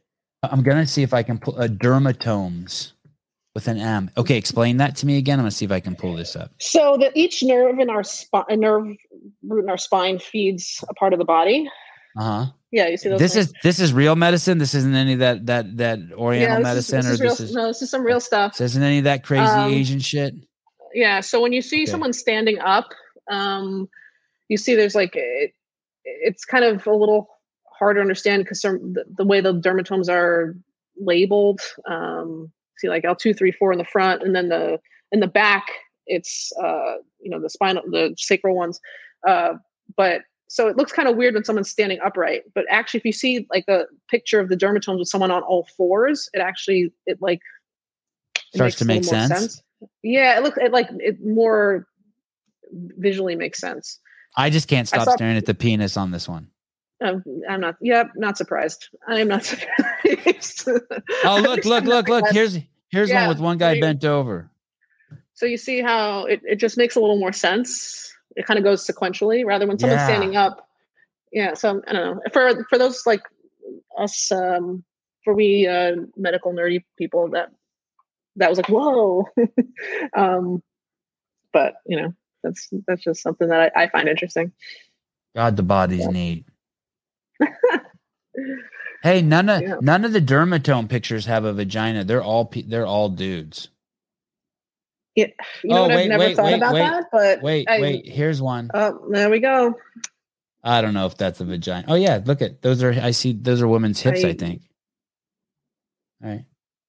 You know, I never really thought about that before, but I'm not surprised. That's where your head went with it, but okay. How as a doctor, how do you have to do continuing education every year? Yeah, we have to do a certain amount of credits and stuff. Don't ask me what they are because I do not remember. I have no idea. But I'm probably way behind on it. But you do stay up with it, right? You have to, right? I mean, I have to, yeah, for my licensing and board certification and all that. Yeah. And does any of the CrossFit Health stuff? I know we talked about that earlier. Does any of the CrossFit Health stuff cover that? So some of the stuff now is CME, like the health conference, for example, we were able to get, CME credits for the talk I'm giving with Athena at the games. I think is going to be a CME credit thing. It's going to be filmed and recorded. So that stuff, they're starting to do some of those things, which is nice because it's actually stuff that people want to watch, that I would actually want to watch that I can get credit for. So that's good. That, and I remember that being one of the areas that, during CrossFit Health, I would hear doctors talk about that was one of the areas that was kind of corrupt, the whole CME situation, that it was basically these things were being run by pharmaceutical companies, these continued educations, and it was really basically just extravagant golf trips and shit like that. Instead they used to be, but not so much anymore. You think that's been? I don't know. I know before it was like very blatant, and like I think they had to crack some rules down that like you can't. It's like a little bit much, but you can't go to the Bahamas for a week, but just listen to someone talk for 3 minutes. Right. And then paid for by Pfizer. So I don't think that stuff as like rampant as it was, but I don't know, honestly. Do you use a chiropractor? I don't. I'm not really like against it or anything. You don't poo-poo them? No, but I think with chiropractors, it's like their training is so varied, and some of them are really excellent and do really great work. And then there's some people who are kind of a little bit shady in some of the things that they do. I've seen that. So they're all over the place. And I think there's some chiropractors I have a lot of respect for, and I think they're great. And others that I think are a little bit not so great, but. Oh, why don't you go to one? Don't you need to like need an adjustment every week or something? Maybe I should. I don't know. I haven't. I've just never done it. But maybe it's about time. I'm so busy. I don't know if I have to squeeze in time for that. You know. Yeah. I was thinking about just all this stuff. Like I think of my wife as being like super low maintenance, like one of the most low maintenance people I know, but she still has like, there's still just like shit she does as a woman that like she gets haircuts, or she'll get her legs waxed, or she'll get her nails done or something like that. And I'm just like, holy shit. It's a struggle for me to get to the fucking dentist. Like, I don't want to give up any time. I mean, I got to call someone and go over to see them for an hour. Fuck that. Yeah. Do you get haircuts? I do. So my hair's curly. So I have, it's a lifestyle, not a hairstyle. There's a lot of things I have to do in my day to maintain this. I'll say that. Yeah, if on a humid day, that shit'll get crazy, right? Oh yeah, there's a whole thing that I do with it that I gotta yeah. So, yeah, I'm like generally like a low maintenance person in general, but with my hair, I gotta, there's shit that has to be done. Shit that has to be done. When I came into CrossFit, everyone came in through the website. Mm-hmm. And so when I hear people say stuff like affiliates are too expensive or the barrier to entry is too high, I kind of trip because we would go to the website and we would see the word snatch or the word clean and jerk or the word thruster, and then you would have to start, and they didn't have pictures and videos on there yet, so you'd have to search the internet to figure out what these movements were, or you had to like you had to start doing research, right? And you had to look around. And and Greg made everything free, right? And there's very big names in the tech world that we all know, who they were going to be original investors in CrossFit, but they decided, fuck this. This guy Greg Glassman's crazy. He's giving everything away free. Yeah, they thought he was batshit crazy. And the seminars, and then as soon as videos started being allowed to go on the web, and by allowed I mean the band, there was the bandwidth and speed for people to upload and download it. It used to be really slow, as you remember. And how old are you? I'm 50. You're not 50, right? Are you 40? No, 35? No, I'm 37. Oh, 37. Okay, yeah. Okay, so you're just a youngster. You're just a spring chicken. You don't look like you're 50. Don't get me wrong. It's just you've done so much. Yeah, you've done so much. Yeah, yeah. You look like you're 30. Nice. Take it. It's just a trip to me how much this shit is involved. So then he started filming we started filming all the L1s and putting them up for free on the internet. And everyone's like, oh my God, no one's going to come because they can just get them free on the internet. Right. But the exact opposite happened. Do you remember? I don't know if you remember this. He used to start the seminars by saying it would be 60 people in there. And he'd be like, you paid $1,000 to be here. When a 12-year-old could figure out everything I'm about to say on the internet today for free, people would be like, "Yay!" You know. And the truth was, he was being a little cat. The fact that you could have him and Nicole Carroll and people like that with their eyeballs on you, to help unfuck you. That was the vernacular back then. That was invaluable. And then recently. So then that thing didn't raise in price for $1,000 for 15 years. And recently they just raised it like $100 or $200 and people are getting upset. Yeah. And I'm just tripping that we like, this thing is so fucking amazing. It's all free on the internet. They never raise the price. It's just,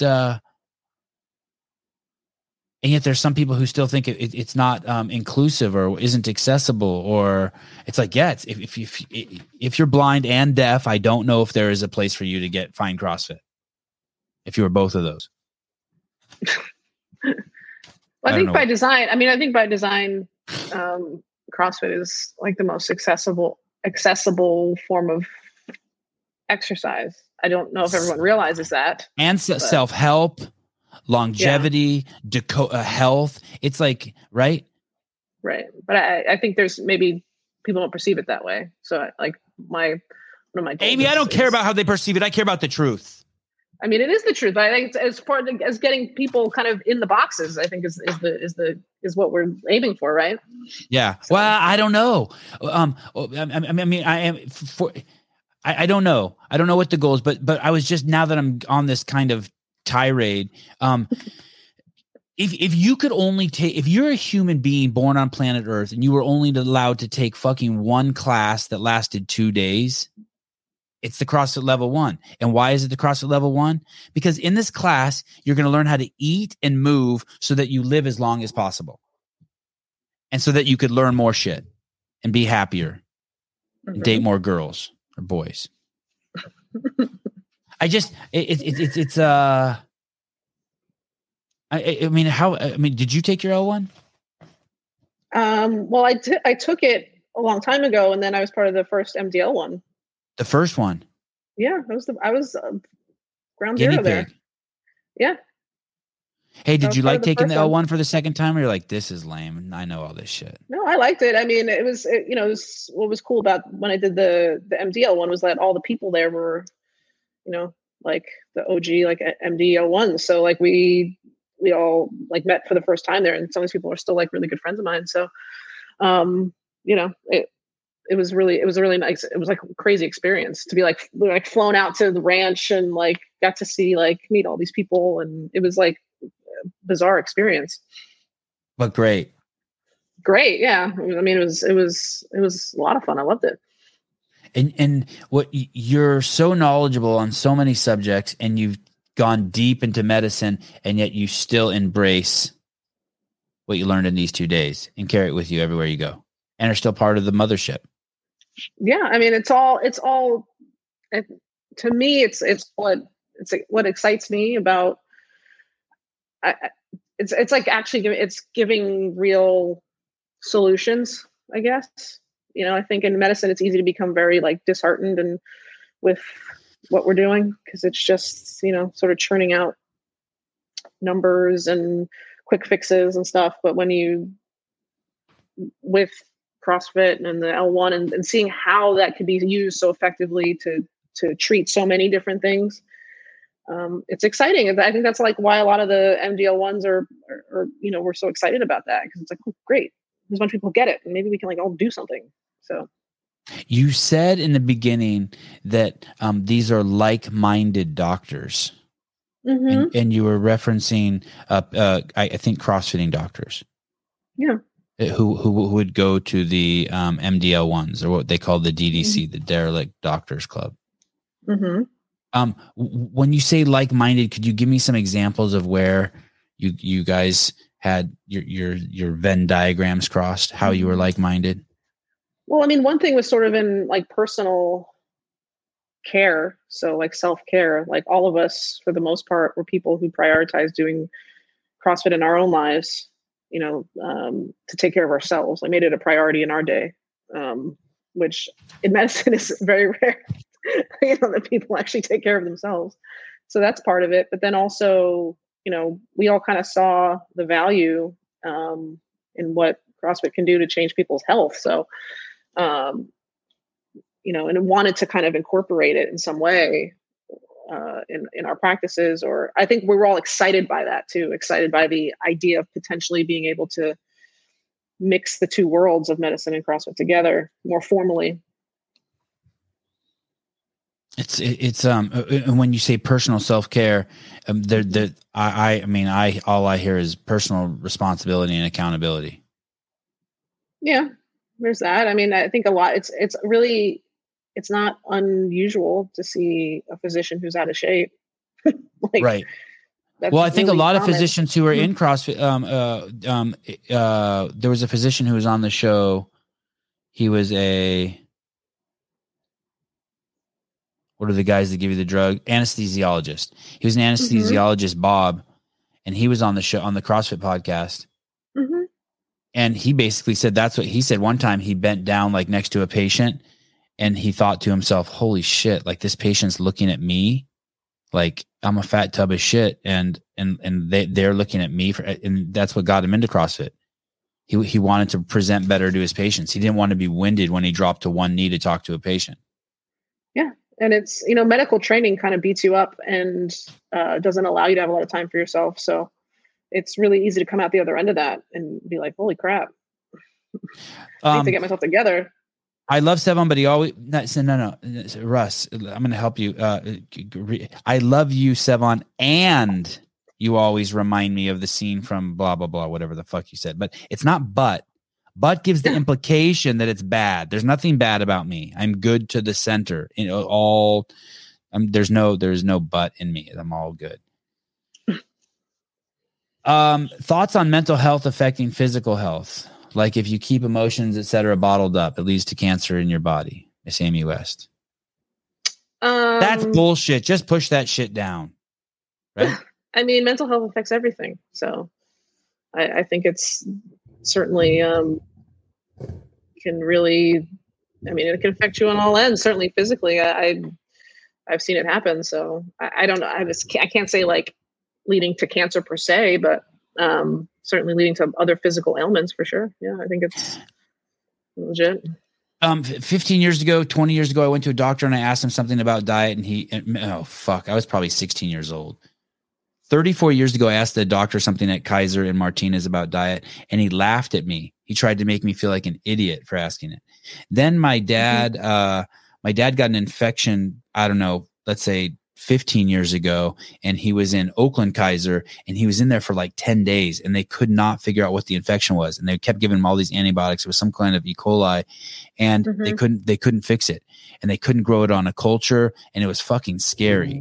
And I remember, and eventually there was a doctor on the East Coast who told the doctors on the West Coast what it was, and they fixed my dad. I can't remember what they gave him, but, But when I asked the doctors there, hey, is there anything he should or shouldn't be eating? Maybe this is 20 years ago. Is there anything he should or shouldn't be eating? They laughed at me. Okay.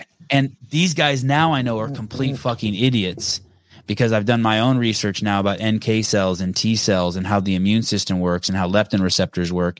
And I know you're fucking your immune system anytime you put sugar in your body, like fucking it, added sugar. It wreaks havoc on and for a bunch of different reasons. Yeah. So if someone says, no, it doesn't, a little bit's okay. I know that from the research I've done, I can see insulin in the bloodstream causes at bare minimum traffic that slows down T cells and NK cells in their motility. Bare minimum. But then the implications of what they say about leptin cells also, or leptin receptors also being the communicators to NK cells from the hypothalamus to tell them, hey, we have a bad guy in the system, and all that shit can get all out of whack. And then we see it with COVID.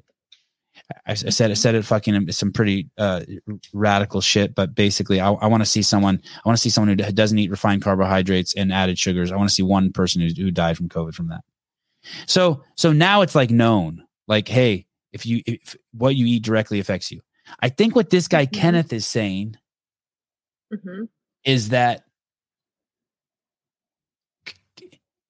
if you kind of view us as an electrical system, like there's just energies flowing in and out of us, right? Some sort of electrical grid. I don't know. It's probably nothing to talk. And you have some sort of thought that requires energy to have. And that thought is, I hate Armenians. And and it's a thought that kind of builds. When the energy hits that, it's like I guess I picture maybe like sun going through a magnifying glass. It starts burning and causing disease. It manifests as something else, right? Okay. So I think what he's suggesting is that if you have shitty thoughts, can those somehow fuck up your electromagnetic field? I have no idea what I'm talking about. I mean, it starts to what's the word? What you guys use the word like mastitate? What's that? It causes necrosis. Like, can that manifest? Can thought actually manifest into physical disease is what he's asking. I'm trying to paint some sort of imaginary picture for it. But so, I mean, I think the way that I can see that happening is sort of through stress hormones in your body. So if you're internalizing a lot of anxiety or stress or whatever, that increases stress hormones in your body. Essentially, it's sort of like an inflammatory response, if you will. So and that brings it to more the physical instead of this kind of imaginary world that I'm like. I mean, I can't speak about the electrical fields, but but if you have a lot of stress in your body that and sort of elevated levels and hormones that are circulating, that can have all kinds of effects on your body. Yeah. So Kenneth, if your thought is that every time you go out, you're worried about a shooter because that's what you see on CNN, even though in your personal life, you've never fucking seen even a gun. Maybe you should probably, that could cause some sort of physical or chemical reactions in your body that fuck you up. Potentially. I mean, if you're living at a high anxiety level all the time, that's not good for your body. Someone just wrote, yeah. So something like shingles, for example, that like lives in your nerve roots, and when under high, if your body is under stress, it can kind of reappear. Essentially, that actually happened to me, so I know. So you had shingles? I did. Yeah, my mom had that too. Is that she said it's fucked up? It sucks. I mean, it was a long time ago, but it hurts. Yeah, that's what she said. It's like a dormant virus that just kind of lives in your nerve roots, but under stress, it can pop up. So that's an example of like physical, you know.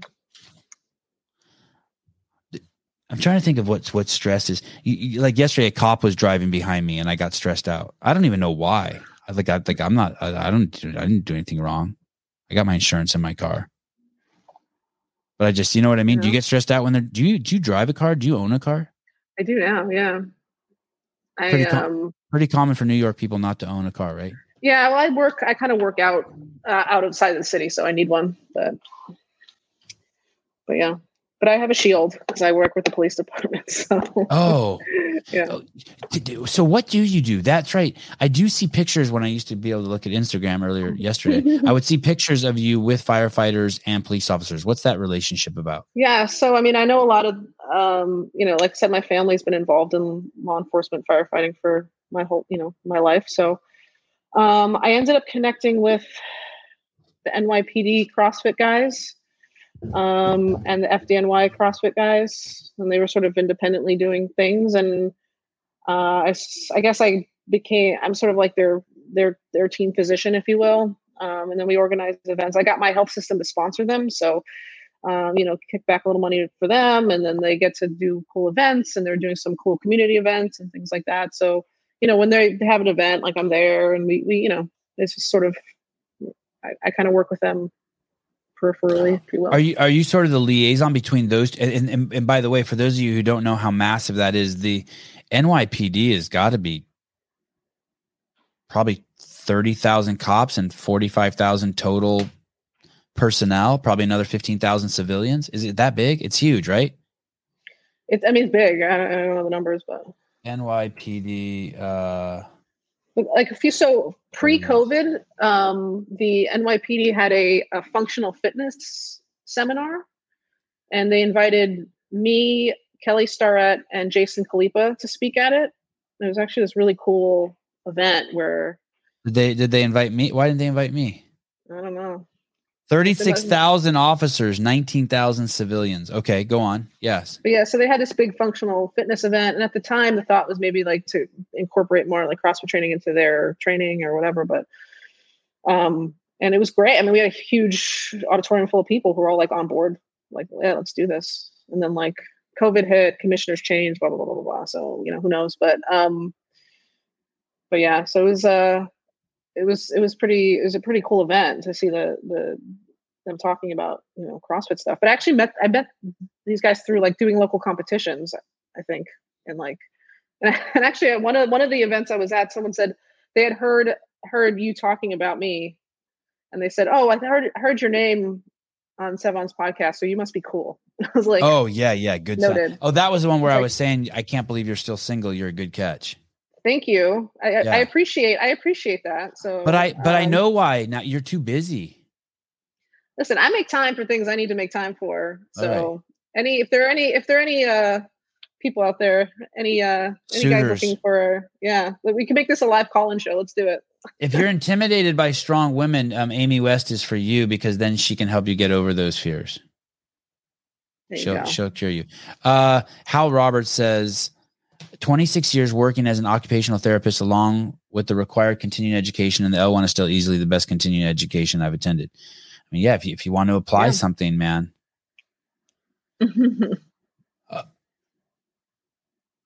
You like my electric field explanation? Okay, good. The imagination of a podcast host.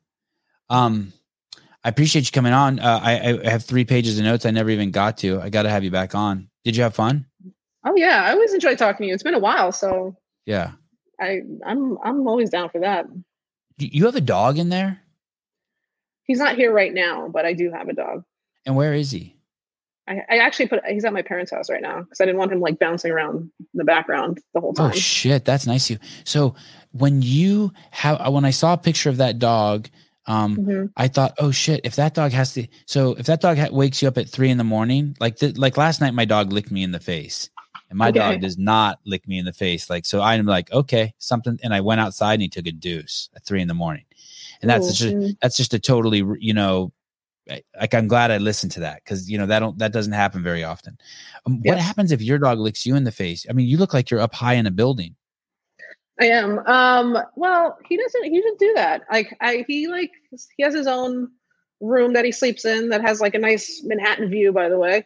And he doesn't wake me up in the middle of the night. I mean, sometimes, it happens when there's a surprise on the floor in the morning, but that's not typical. So, but you do, if he has to pee or poop, you have to take him out. It's like having a dog in the city is like a commitment. Yeah, let's go down the hallway, down the elevator. Boom, boom. Yeah, it's kind of. And are you ever like, oh shit, I think I've waited too long. He's gonna do it in the elevator. No, but when I first got him, before he like understood that what an elevator was, there were some times. One time he went inside the revolving door, so that was fun. Wow, with his leash on. Yep, he just started squatting as the door was spinning. So there's this story of Nicole Carroll walked onto a elevator with her dog, and the door closed on the leash of what the dog was on. I don't know if I'm telling the story exactly right, but the dog started going up. Oh yeah. And Nicole just fucking grabbed the fucking elevator. Yeah, yeah. If she wasn't fucking cock diesel strong, that would never happen. She basically grabbed this leash and hung there and let it pull her and the dog up, and then eventually the leash snapped. But if it wouldn't, I think it maybe would have just pulled the dog up and just fucking killed the dog. You know what I mean? Yeah, I've seen videos of that. Of people dying like that? Yeah, there's a show on Spanish TV called Alarma TV that you have to watch it because they show the craziest videos. But things like that, or like people getting decapitated in elevators, like it's crazy. But it's I think I've seen a video too where that happens. Have you ever been stuck in an elevator? No, I hope I don't. I hope that doesn't happen. Yeah, but no, I don't think so. It happened to me in Portland. The fire department had to come get us out. And right before I got on the elevator, I was in a hotel. I'm like, I have to pee really bad. Maybe I should pee in here in the lobby. And I'm like, no, I'm going to my room. I'll just pee in my room. And then I got stuck in the elevator. So I couldn't even enjoy the 2 hours in the elevator. If there wouldn't have been other people in there, I'd have peed in the corner. Oh, that's nice. The corner. Did you hear me? Thoughtful. Next time, Yeah. It's always next time. Corey, there are mysteries in life, and yes. Yeah, Corey, I'm asking myself the same question, Corey. You're right. This is one of them. Yeah. Thank you for coming on. Thanks for your people are going to think I'm on my best behavior with you. That makes me happy. That means my mom's going to be happy too. Really? Wow. Okay. Well, I'm happy to do it. I'm not intimidated by her arms. I'm intimidated by her schooling. That's it. Yeah. Just a regular girl. All right. You can only text me now. We can no longer talk on Instagram since my account is gone. All right. Sounds good. All right. Have a great day. Thanks for coming on. Same to you. Nice seeing you again. Bye. Bye. Another show down the hatch. Hey, if I aspire to be described as cock diesel strong someday. Yes. I was stressed out when they closed the case, the NSCA case, because what was going on and being uncovered on was really messed up. Yeah. Jeffrey Howard, L3. Ooh. So I'm freaking out. Not that my Instagram is gone, but that my computer, I want to show you guys what happens here. Maybe someone. So it must be something in my cookies, right? In my cookies. If I go here to, so so I'm on, this is just the browser. Safari's open, right? This is how I would share a page. And I type in Instagram.com, right? And I get, sorry, something went wrong. And that's because it's somewhere in my cookies or somewhere. It's trying to log on to my Sevan Matosian Instagram account, which has been canceled. So how do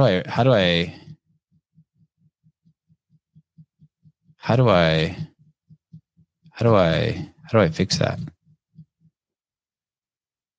Anyway, I think Matt Souza, I can't do the live call-in show without access to Instagram because that's like the whole show is me just leaning on all sorts of shit in my notes from Instagram. But I think Souza will be here tonight. Anyway. And then tomorrow we have Dalton Rosta on. Sevan, you're being hacked by the feds. You're definitely on the watch list by the Disinformation Board. That's okay. I didn't do anything wrong. Just chilling. Shut down and restart. Oh, really? Okay. I like. Oh, The whole computer, or just, all right, that's fine. I was going to say the whole computer or just Chrome. Oh, let me see. Maybe if I open that, I'm in Chrome. Maybe if I open Safari. So I wonder, do I get my, it says I'm suspended, but that's just them lying to me, right? That's like, they don't know what the definition between gender and sex. Like they say suspended, but it really is, what's the two things that could happen to you in school? When you're in high school, you could be suspended or started with an E, not extradited. What was it? Expelled. Instagram. Oh, wow. It's asking me if I want to sign on when I go to Safari with my Sevan Matosian account. All right, let's see what happens here. Oh. It said they just sent me a text with my code to log back into my account. All right. Okay, guys, I'll finish this up. Maybe I'll expelled. Thank you, Kenneth. Look at all the expelled. Wow, you guys are fast. Brandon Waddell, Dick Butter, Jeez Louise, Heidi Kroom, Jake Kelly, Elise Carredau, Kenneth DeLapp, and Bruce Wayne. Okay, guys, I will hope you guys enjoyed the show, and I will see you guys this evening. Bye-bye.